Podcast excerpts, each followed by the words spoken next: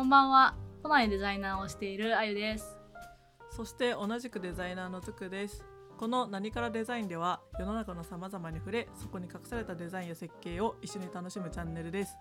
今回のテーマはコミュニティ作りとデザインということでですね、あのーなんか私が個人でやってることなんですけどあのデザインイノベーションファームであるタクラムさんと一緒に今あのコミュニティ作りをしておりましてで今日は私とあとゲストがいるんですけどゲストのかしこちゃんと一緒にその、まあ、パークアットっていうんですけどコミュニティがの取り組みとかなんかそもそもコミュニティなんで始めたのとかなんかやる上で大変だったことみたいなことをざっくばらんに話していこうかなと思っています。じゃあ最初にかしこちゃんご自己紹介をお願いします。はい。と、皆さん、はじめまして。えっと、私も同じくデザイナーをしております。かしこと言います。今日はよろしくお願いします。お願いしわます。ーお願いします。はい。ということでパークアットっていうデザインコミュニティはですねなんか意外とかしこちゃんとはもう去年からやってるよね。そうですね。パーカット自体は、えっと、キックオフ、第1期のキックオフが5月頃から8月頃まで。で、第2期っていうのを今ちょうどやってるところなんですけれども、うんそれが、えーっと、1月？うんからかな ?1 月から3月までで第2期を実施中で、で、プランニングから合わせるともっと前だよね。一昨年ぐらい？そうだね私が社会人になる前らへんからだからもうすでにうんうん。2年経とうとしてるもしかして。そうだね。すごい、うん結構長いコミュニティ。そうですね。で、今回の2期に私が全然関係なく参加者として参加させてもらってるって。これは取らなきゃってことで。そうですね。うん 2年前にやる経緯みたいなのも聞きたいなと思ったんですけど、うんどうやって始まったコミュニティなんですか？うーんとあの私がもともとタクラムさんでインターンをしておりうん。でその時にあのタクラムの皆さんがなんかもうちょっと若手の皆さんと関われる機会があるといいなみたいなことをおっしゃっていたのが結構きっかけででそこからなんかじゃあなんだろうなんかコミュニティみたいなものがあるといいですよねっていうのがあのアイデアとして上がってじゃあ実際にやってみますかっていう感じで最初は私とタクラムの C&R の皆さんと,、えー、といろいろ企画してたんですけど、まあ、詳細はねあのぜひタクラムキャストの方にも上げてるので聞いてくださればいいかなと思うんですが、まあ、そこからなんかさすがに私一人であのきついと思ってなんかいろんな方に当たってでかしこちゃんがあの快諾いただいたのでもう2人でいろいろやっているような感じかな。うん。おそうですね。私とつくぴは学部の時から友人で、で、なんかトゥクちゃんがタクラムでインターンしてることももちろん知ってましたし、なんかタクラム以外でも結構その後輩にデザインナレッジを共有したりとか、積極的にこう同じ志を持つ人とコミュニティ作りをしてるっていうのは知ってたので、なんかそれがこう自分も関われるチャンスがあるならっていうふうに思って、あの、それからずっと一緒にやらせてもらってる形ですね。うんへえじゃあその2年コミュニティやってるのはまあ2年ちょっとか2年弱だけど、うん。知り合い関係はもちろん長いわけですね。うんうん。うん、そうだよね。私が M1 ぐらいの時だったと思うから、もう3、4年ぐらいですかね。そうね。私が多分大学23年どっちかであのそれこそなんだっけあの学生さん指導するみたいなうん。プロジェクトあったじゃないですか、そこにねあのメンターとしてかしこちゃんがいたみたいな。そうそう。なんかコミュニティはうん。どういうことまあ私も参加者としてやってるけど、そのどういうことをしてるって言ったらいいんだろうねあれね。そうね。なんだろう。なんかデザインっていうあの大きな興味関心を元に集まるようなあのコミュニティなんですけどかしかしこちゃんこれなんて言えばいいのか？ななんか毎回いつも説明が難しいよね。そう。なんかまあ、その、具体の何をやってるかっていうのは、まだまだ始まりたてのコミュニティなので、結構時期によって変動してるんですけれども、うんなんか全体としてずっと最初から大事にしてるのは、なんか同い年ぐらいの若、いわゆる若手っていうふうに言われる方々の間でなんかなかなか普段の業務ではなんかこう深掘りできないような興味関心であるとかっていう部分になんか業務以外の時間でなんか自由に探索していったりとか、まあ、同じような関心を持つ同じような年代の方々と話をしていくことでなんか一人ではなんかたどり着けなかったような景色になんかたどり着けたらいいなみたいな結構ずっとあります、ね、なのでなんかみんなで学んでなんか関心をなんか深めていくみたいなのが、まあ、結構コアとして大事にしてることですね。うん。うん。うんうん、確かに今やってることもその一個の対象、うん。この前やったのはコンビニとか銀行とかの不便というかそのデザイン的になんでこうなってるんだろうみたいなことをみんなで話すみたいな45、うん人ぐらいのグループで話すようなことをしたけどうんああいうのは一人で話すこととあのみんなで考えること結構違うから面白かったですよね。ねえなんか結構多様なバックグラウンドの人がね集まってますよね今シー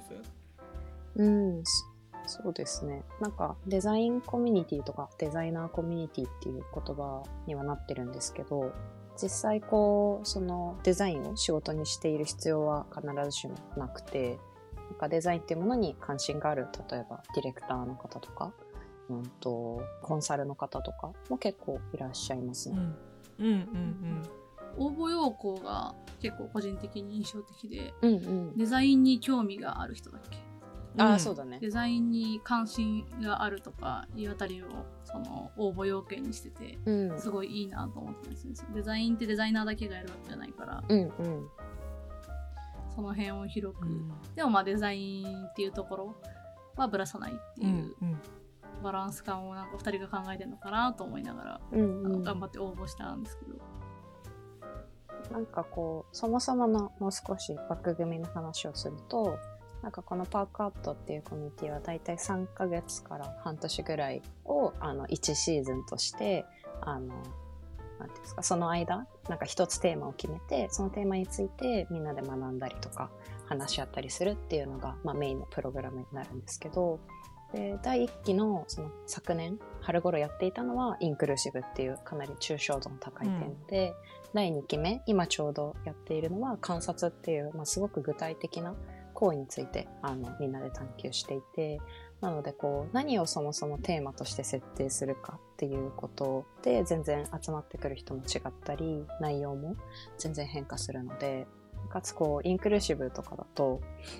なんかまあこれ放送に載せるかちょっと迷うけど なんかそもそもこうこのパークアット自体がアンダー30っていう風に一つ線引きをしてしまっているわけなのでなんかインクルーシブっていうテーマでインクルエクスクルードしている人が、まあ、いるんじゃないかみたいな議論は、まあ、結構あったりとかして。でその辺もねなんか私たちもこうじゃあ全その人類が参加できるようにしたら応募要件として参加できるようにしたらそれって本当に全員をインクルードできてるのかって言われると、うん。多分そうではないとか。うんなんかその、まあ、コミュニティに限らずですけど何かこうルールを作るっていうことを、まあ、コミュニティにおいてはたくさんしていてでルールを作ることが一個線を引くことでなんかこうその場のなんか空気感を作れたりとかうん。するっていう良い面もある一方で線を引いたことで入れない人が出てきてしまったりできないことがあの発生するっていうのはあるのでなんかそのラインっていうのはなんか結構やっぱやりながら常に探ってますね。でその時に私あの深津さんの記事がすごい参考になったんですけど、うん。多様性と均一性の違いはっていう記事があってまうんあなんかね、あの色で多様性とか均一性を例えてるんですけどその多様性がある場所とか、多様性がある状態っていうのはまあカラフルな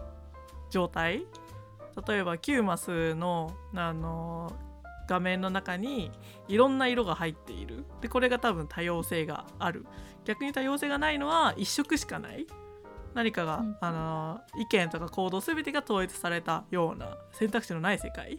なんですけど、これを例えば多様性がある全てカラフルなマスをめっちゃ引いて俯瞰していくとなんかあのどんどん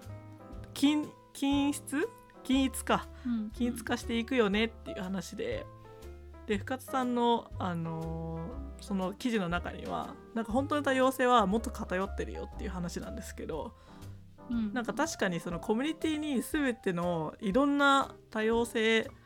を持った人が入ることでなんかこういい面もありつつなんかだんだんなんだろうなあお互いに衝突がなくなる？とか、はあ。そこの衝なんかこう衝突なしにあの多分議論が発展するとかってなかなか難しいよねっていうのもいろいろ私はその時に考えてだからね、うん。その結構その入り口を考える体験は結構私の中でなんか、うん、インクルーシブってなんだろうなっていうのはすごい考えさせられま考えさせられましたね。うん。なるほどな。そのコミュニティってその議論こういうコミュニティその議論していくのがその学びにつながったりするときに衝突が減っちゃうとそれって考えの、うん、考えがその同一化していってもそのコミュニティとして良くないみたいな。のうんうんうんいろんなメンバーが来た方が学びが多そうみたいなのは最初の応募そういうところから意識してたんですか？そうですね。なんかまあ、その、普段、例えば私たち全員 UI デザイナーですけれども、なんか UI デザインやってるとこ、UI デザインやってる人としかなかなか日常で関わりがなかったり、でそうするとこう、まあ、その中では話がよく通じるのですごい心地はいいんですけど、だんだんこう考え方がループしてくるみたいなところもあって、なので、せっかくこう、なんかいろんな人とこうコミュニティとして集まるのであれば、なんかそのバックグラウンド関係なく集まれたらいいなっていうのは結構あって、なので、うん。なんか課題の内容とかも、あの、期によってまだ探っている状況なんですけれども、一期の時は、えっと、あなたが安心を持ったデザインについて、かな、800字ぐらい。うんで、2期は、えっと、あなたの普段の生活で、えっと、感じた不便や違和感？だったかな。うんうんみたいな感じにこうその人がどういうものを見ているのかとかどういうなんかセンサーで生活をしているのかみたいな部分がまあ見えるようにしているみたいな部分はありますね。うんうんうん確かに自由度が高いというか、うん、まあ、迷うけど結構個性が出そうですね。うん、そうですね。本当はねでもなんか全然選んだりとかせず、うんなんか全員呼びたいぐらいなんですけど、ねえ。うんなんかこうやっぱりまだまだあの始まりたてのコミュニティなので運営的にも模索してる部分が多くて、なんか絞らざるを得ないっていうのは正直なところですね。うん。うん。いやー全然ねコミュニティ運営って何ですかっていう感じだよね。うん、本当つ常にね自転車操業だよね。そうそうそう。えーじゃあ結構手探りでやってるところもある。うんうん本当にもうその懐中電灯を照らしながら歩いてる感じです。そうそう本当にすぐ目の前しか見えないみたいな。目の前と北極星だけ見えるみたいな。そうそうそう。うんそういう感あでじで。も私あの参加者として参加しててすごいいいなと思ったのがうんなんかその2期の最初行った時に提供側と参加者っていう関係だけじゃなくてうん。そのみんなで作っていくものだからみたいなあのみんなで作っていきましょうみたいな話があった時にあなんかコミュニティってこういうことなのかなみたいなそのみんながその思うことがあってその、うんうん。こういう風にしたいみたいなその気持ちとかを、うん。そのうまくその合わせると活発なコミュニティになるんだろうなとか思ってあすごい素敵だなと思ったんですよね。うんあーありがたいですね。そんな風に言ってもらえるなんて。ねなんかこう難しいですけどねなんかこれを言うことでなんかそのなか情けない自分がいるというか そうでもなんか結構あのシーズン1の方も、まあ、こういったコミュニケーションでぜひ皆さんと、あのコミュニティ作りって何なのかみたいなところを模索したいですっていうコミュニケーションをねシーズン1でやってたんですけどうんうんすごい皆さんめちゃめちゃそ積極的で、うんそううんびっくりしちゃうぐらいですね。そうだね。一期は、二期もね、もちろん、まだまだ模索うんみんなでしつつっていう部分はあるけど、一期はさらにもっとなんかもっと先が見えない感じだったので、うん。なので本当にいろんな人のいろんなアイディアとか力を借りながらお互いにこうスキルをシェアしていくような部分とかもすごくたくさんあって面白かったですよね。ねえなんかあの、メンバーの皆さんからその進行とか今後の動きについてすごいあのなんかめちゃめちゃ質問された回とかありましたよね。あった。あったあった。なんかすごいコミュニティのビジョンについてみんなで話したりとか なんか結構その公園っていうメタファーを初期はすごく大事にしていてそのコミュニティの名前自体もパークアットっていうパークって入ってるんですけど、なんかこうフラッと立ち寄ったりなんかこう既存のそのコミュニティとか、まあ、何かコミュニティじゃなくても奨学金みたいなものとかって、まあ、すごくこうなんていうんですかねがっつりじ自分らでそれぞれプロジェクトを用意してそれに対してお金とか場所を提供してもらうっていうのが、まあ、すごいメジャーだったかなというふうに思っていて、まあなんだろう例えば100番地とかもそうだと思うんですけど、でもなんかそれ、それほどまだなんか興味が深まってない段階でもなんか参加できるものがいいなっていうのは思っていたので、うんそうすると結構パークっていうその公園みたいな、なんかフラット目的があって、めちゃくちゃ運動してる人もいれば、ただ昼休み散歩しに来ただけの人もいるみたいな、なんかそういう様々な、なんか関心の深さみたいなのが許容できるといいなっていうのは思ってたんですよね。なんで、うんその、それを結構皆さんに、あの、分厚めにシェアしてたっていうところもあって、なんか公園っていうその、あの、コンセプトから考えると、ここの動きは違うんじゃないかとか、結構ね、白熱した議論があったよね。ねえうん。いやー本当にね、まあ、そそれもありつつ多分なんだろう多様なメンバーがその集まったことでなんかこう言葉のズレがすごい起きたなって私はすごいあの思いましたね。うん。なんかこ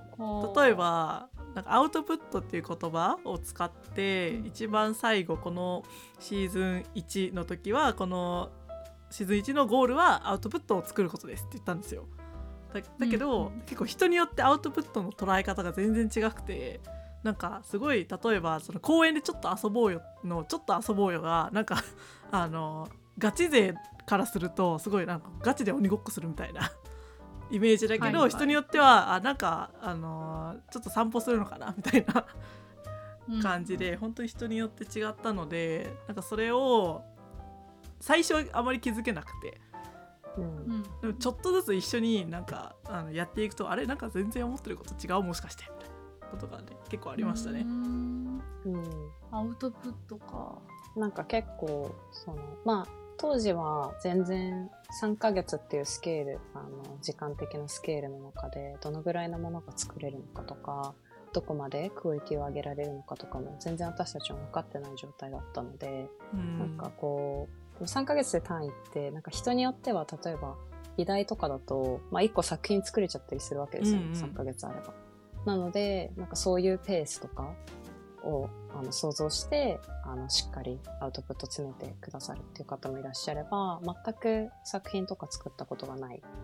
方にとっては、そもそもアウトプットって何をすればいいのかわからない。そのレポートみたいなものを書けばいいのか、スライドを作ればいいのか、はたまた作品作りにチャレンジしたらいいのかみたいな、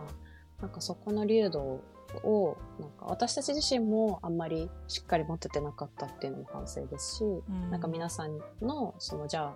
それぞれ持ってる流度の中でどこに照準を合わせていけばいいのかっていうのは、なんか最後まで本当に難しかったよね。うんなかなかね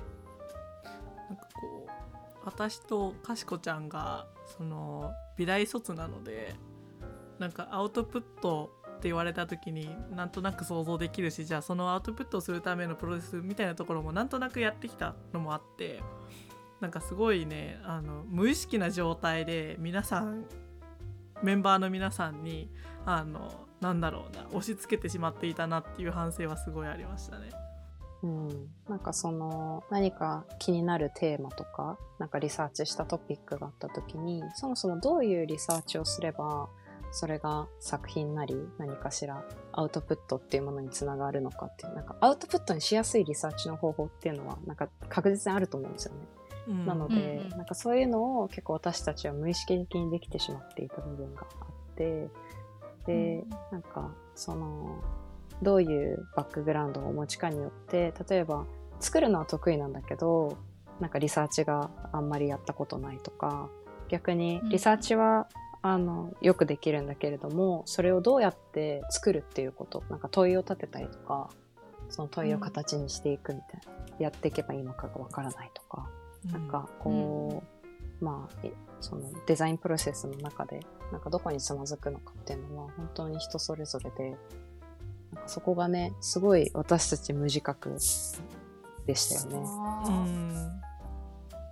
そのコミュニティってまあその多様性とすごく近いところにあるけど、うん。その主催者側の多様性もあるというか、ううんん。しかもそのちょっとその出自が近くて偏ってしまうところもあったりすると、それに気づくのもまた大変で、うん、うん、そうですね。ねまあでももちろんねトゥクピと私でトゥクピはあの情報デザインを専門にしていて、私は学部は油絵科だったので全然そういう意味では違う部分もあったんですけれどもなので多分どんな人が運営になっても、そういうなんかアンコンシャスバイアスというかなんか運営同士で似通ってるしまう部分みたいなのどうしても出てきていてうんなのでそれをなんかいかにその参加者の方々とお話しして自分はどういう立場なのかっていうのを結構明らかにしていくっていうのが、まあ、どこでも大事になるのかなっていうのは結構それで思いましたね。ねなんかプログラムを結構こうカチカチに決めるとそれこそそういった多様な方の意見がなんだろうななかなかうまく噛み合わないことがやっぱあるんだなと思いなんかこうシーズン1はすごいそれであの進行どうしよっかなみたいなのがすごい悩みましたね。う。うんんこれ最後そのアウトプットというのはどこに落ち着いたんですか？とね、シーズン1は結局何かこう作るっていうことよりもそのうん。考え考えたこととか自分なりに調べたことみたいなのをなんか発散していくっていうところまでを、まあ、ゴールにしようっていうふうにしていてなので、はいはい。こう例えばインクルーシブに対してインクルーインクルーシブな結婚式ってなんだろうっていう問いを立てたメンバーがいたんですけれどもなんかうん。彼女とかは、なんかそのじゃあみんなにとってどういう状態だったらインクルーシブな結婚式って言えますか？みたいなうん。風にこう自分の問いをなんかみんなの問いとしてシェアしてなんかさらにアウトプットにつながるようななんかあの発散の場として使うみたいな感じでしたかね。うんなのでこう1枚問いシートみたいなものを作ってその自分がどういう問いを立てていてなんでそれに関心を持っているのかとか現状どういうアプローチを取ろうとしているのかみたいなのをちょっとペライチでまとめるような形で一期は終わりましたね。うん、やっぱなんかその作るっていうことをなんか念頭に置きすぎると、そのなんか作るっていうことがなんか本当は手段のはずなのに目的になってしまって、なんか本当は考えて、考えた結果が形になったらいいなっていうことなのに形になるっていうことが先行しすぎてな何を考えたのかっていうのが抜けてしまうみたいな部分があったんですよね。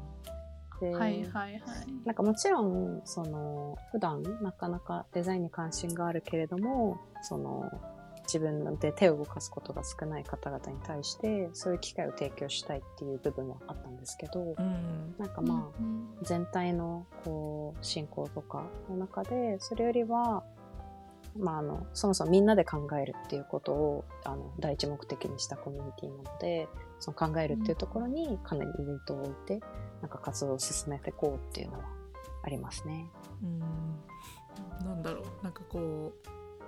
まあ今だからこそそういう風に考えるようなプログラムにしようってあの学学んだからあの考えられるようになったとは思うんですけどなんか多分、うん。当初のシーズン1とか最初の時って結構私の場合だと美大でのプあのそのアウトプットを作るプロセスが結構あの考えてから手を動かすっていうよりは手手動かしてから考えるっていう ああわかりますよ。結構試行錯誤してね、やるみたいな。うん。あのことがすごく無意識にそれがそのプロセスとして自分の型になってたのでなんかね、それを多分私は無意識にあのそっちに誘導しちゃってたのかなとか思ってたりしてましたね。う。んうん。うんうん。いやそのさっきのその作ることは手段なのにうん。あの作ることが目的化しちゃってるみたいなのがすごいあの個人的に刺さったというか ちょっと あのそうなりがちですしあとはそういう学生生活を送ってそれが普通だと思っていたらその意外とその前段階があっての作ることなんだよみたいなのを痛感してうるん。社会人生活だから、うん なんかねすごい刺さったんだけどトゥクさんの言ってることも近いというか自分の偏りに気づく瞬間みたいなううんのってあるよね。うんうん。まあそれはねすごいこうもちろんあの特に第一期のメンバーにはものすごくこう迷惑かけた部分もあったんですけどでもやっぱコミュニティを作ったからこそ気づけたあの偏りでもあったので、個人的にはすごい面白い体験だったなと思いつつ、うん。っていう感じですね。うん。お互いにねなんかあそう思ってたんだみたいなそうなんかかなりうなだれたよね。うわ我々が特権側だったか みたいな。そうそうそうはいはいはい。本当に落ち込みましたねあの時は。うんみたいな。そうなんだ。なんかその自分のなんか発言とかうん自分が作ったルールっていうのが、その誰かの首を絞めてるかもしれないって思ったらやっぱ一個一個の意思決定めちゃくちゃ怖くなったし、うん。うんうなんかそのもちろんこうまあ第2期もいらっしゃるかもですけどなんか1期は特にすごい作りたくて来てるっていう方もいてでうん。あとはその結構コミュニティなんか若手の同い年ぐらいの人々とコミュニケーションが図れるっていう部分であの魅力を感じてくださった方と大きくなんか2種類いたような気がしていて。うん。そうするとやっぱり両方を含んだコミュニティなので両方の希望を答えたいか、希望になんかあの答えるようななんかコミュニティでありたいと思いつつなんか両方やりすぎるとなんかどっちつかずになってうん。なんかすごいこう活動として重たくなってきてしまったりとか、でもでもじゃあどっちかを選ばなきゃいけないってなると、うん。じゃあ選ばれなかった方はどうなるのとか。うん。なんかそのバランスはねなんか正解が出せたとも思わないけど、うん。なんかすごい悩みながら考えてましたっていう。ねえすごいこう、うん。インクルーシブな実践だったよね。こそんな小さなコミュニティでそう決断できないんだっただから社会でできるわけがないじゃんって私は悟りましたね。ううんんだからなんかそのコミュニティとデザインみたいなことに話を戻すときっとこうどういう目的を持つかっていうのをなんかすごくはっきりさせておくっていうのが、まあ、すごい重要かなというふうに思っていてなんか会社とかもそうだと思うんですよね。なんかこういうミッションとかビジョンがあるからこういう人を採用するっていうなんかその大きな目標に基づいていろんな意思決定がなされていくっていうことだと思うのでなんかコミュニティにおいてもなんかどういうあの目的で人を集どういう目的でなんか集まりたいのかみたいな。っていうところが、まあ、はっきりしていればうん。でできるだけそれがなんか誤解ないような言葉遣いでできていればなんかあんまり迷う必要もなくなるのかなっていうのは思ったりしますね。うんうん。えー、まあなんだろう。ぶっちゃけこの3人の集まりもコミュニティみたいなものだと思うんですけど、うんううん結構ねこの回明確だから多分そこはあのなんだ円滑にできてるのかなとか思いつつやっぱ人数増えてしまうと、うん。あの言葉一つでも解釈がね多様化していくのでうんね。伝え方ってすごく難しいんだなと思いましたね。ううん。ん人数が増えると、うん。一人一人のコミュニケーションの量もやっぱり減っていくというか、うん一人一人にかけられるコミュニケーション量も減っていったりとか相対的にしてしまうから、うん。うん。2人だったら期待値とかがすごく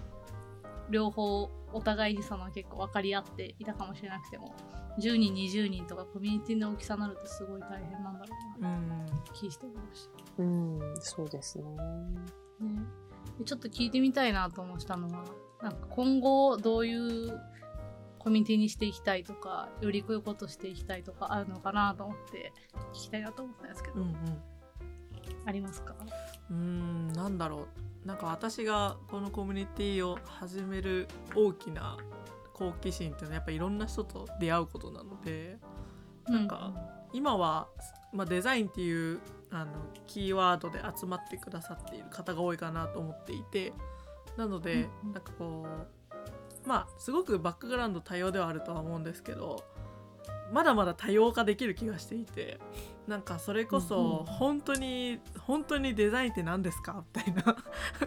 みたいな人も巻き込めるようななんかあのコミュニティになってくれたらより面白くなるんかなって思っているのでなんかちょっとそういう未来が来るといいなと私は思ってますね。う。んかしこちゃんは何かありますか？そうですね。なんか私のそもそもみたいなところからいくと、私は結構その肩書きから漏れ出るような関心とかをなんかやっぱりすごい大切に育てたいなっていうのがずっとあって、なんかうんその、まあ UI デザイナーの賢ですみたいな風に自己紹介すると、本当かなっていつも思うんですよね。うんもちろんそのうん平日あのね8時間かける5はあの UI デザイナーなんですけどそれ以外のうん。1日16時間って、私別に UI デザイン以外のことだっていっぱいやってるし関心もあるし、けどそれがこうなんかそがれてしまうというか。でなんか本業にこう集中していけばしていくほど本当はこう自分の周辺にあったすごい楽しい関心の粒みたいなものがなんか少しずつしぼんでいくみたいなのを感じていて。なのでなんかこの場所ではそういうそれぞれの人がなんか自分の本業とは関係ないんだけどこういうこと面白いって思ってたんだよなみたいなのがなんかそれぞれ芽吹いたらいいなっていうふうにすごい思っているので、なのでなんかテーマ的にも今はこうインクルーシブ観察っていうふうにまだ2つしかないですけどいろいろ回を重ねるごとにテーマの数っていうのも増えていくのでなんかいろんな人の関心がなんか育てれるような場所にどんどんなっていけばいいなっていうのは思いますね。人もどんどん多様化させていくしテーマだったりとかどんどん広がっていく、すごいいい場所。人生にあってほしいなってなんか。人生にあると。うんうん。ね。そういいよね。そういう考える場所あるのっていいよね。そう。なんか本当はさその考えることとか興味を深掘りしたりすること自体は本当は一人でもできるんだけど、一人で本読んだりとかね、なんだけど、うん。それよりやっぱみんなでいた方がいいよねっていうなんか話せる人とか話せる時間がある方がいいよねっていうのはなんかずっと今までの経験からも思っていてなのですごいなんかこの時間を守りたいっていつも思いますね。うん。しかもそういうのってそのすごく考えてる人同士というかその,、うん。そのテーマについてすごく気持ちがある人同士だとそうそうよりそ学びもあったりだとか深い話がまたできたりとかして楽しかったりするから友達同士で話すのもいいけど知らなかった同じテーマに興味が強い人とうんう。うん話すっていうのもまた別の素晴らしさがうんうんありますよね。そう。だから本当なんか毎回感動するんですよね。なんかこんな面白い人、うんこんな近い年代にいたんだみたいな。ねはいはい。すごい、なんかもちろんね、お名前だけは存じ上げておりましたがみたいな方もいらっしゃいますけど、で本当に全然業界が違う方とかもあの参加してくださっていて、そうすると、うわーなんかその角度からもこれって考えれたんだとか、えやっぱなんか、そのみんなが読んでる本聞いたりとかもたまにしてるんですけど、やっぱ全然違う本読んでるんですよね。でそうするとこうどんどんやっぱ一人で本読んでた時とは比べ物にならないくらいこうなんか知識になんか層ができていくというか。うんうん。それやっぱすっごい面白いですよね。ね。なんかもしかしたらそういうのって大学だったらすごく作りやすかったコミュニティかなと思っていて。うん、ただねやっぱ社会人になると全然ないよね。ないね。うん。まあだからだから作ったんだけどね。ね。そう。なんか私似たような感じでこのポッドキャストを作ったかもしれない。うんおー。なんか一個についていっぱい語るのって楽しいよねと思ってそういう相手がいたらいいなと思って草に声かけたんですけど、うんおなんか似たような欲求があったかもしれない。その時はあまりそのいろんな人とっていう風に自分は思ってなかったけどーうんうん。今回ね参加してみて楽しいなと思ったし、うん。おそういう欲求が満たされる場所すごいいいなと思いました。いやー嬉しいすごいーいい話。いい話だし、うんいい話。終わるか。ねあー いやでもそう2人にお引きできてよかったですし3期があるかどうかはちょっとまだ分かりませんがタクラムツイッターだとかうん2人のツイッターとかで何かその活動の方とかが見れるかもしれませんのではい。チェックをお願いしますという感じですね。はい。ありがとうございます。ではというわけでいろいろ話してきたんですけどコミュニティ作りとデザインいかがでしたでしょうか？デザイナーのあゆとトゥクとかしこでした。バイバーイバイバーイ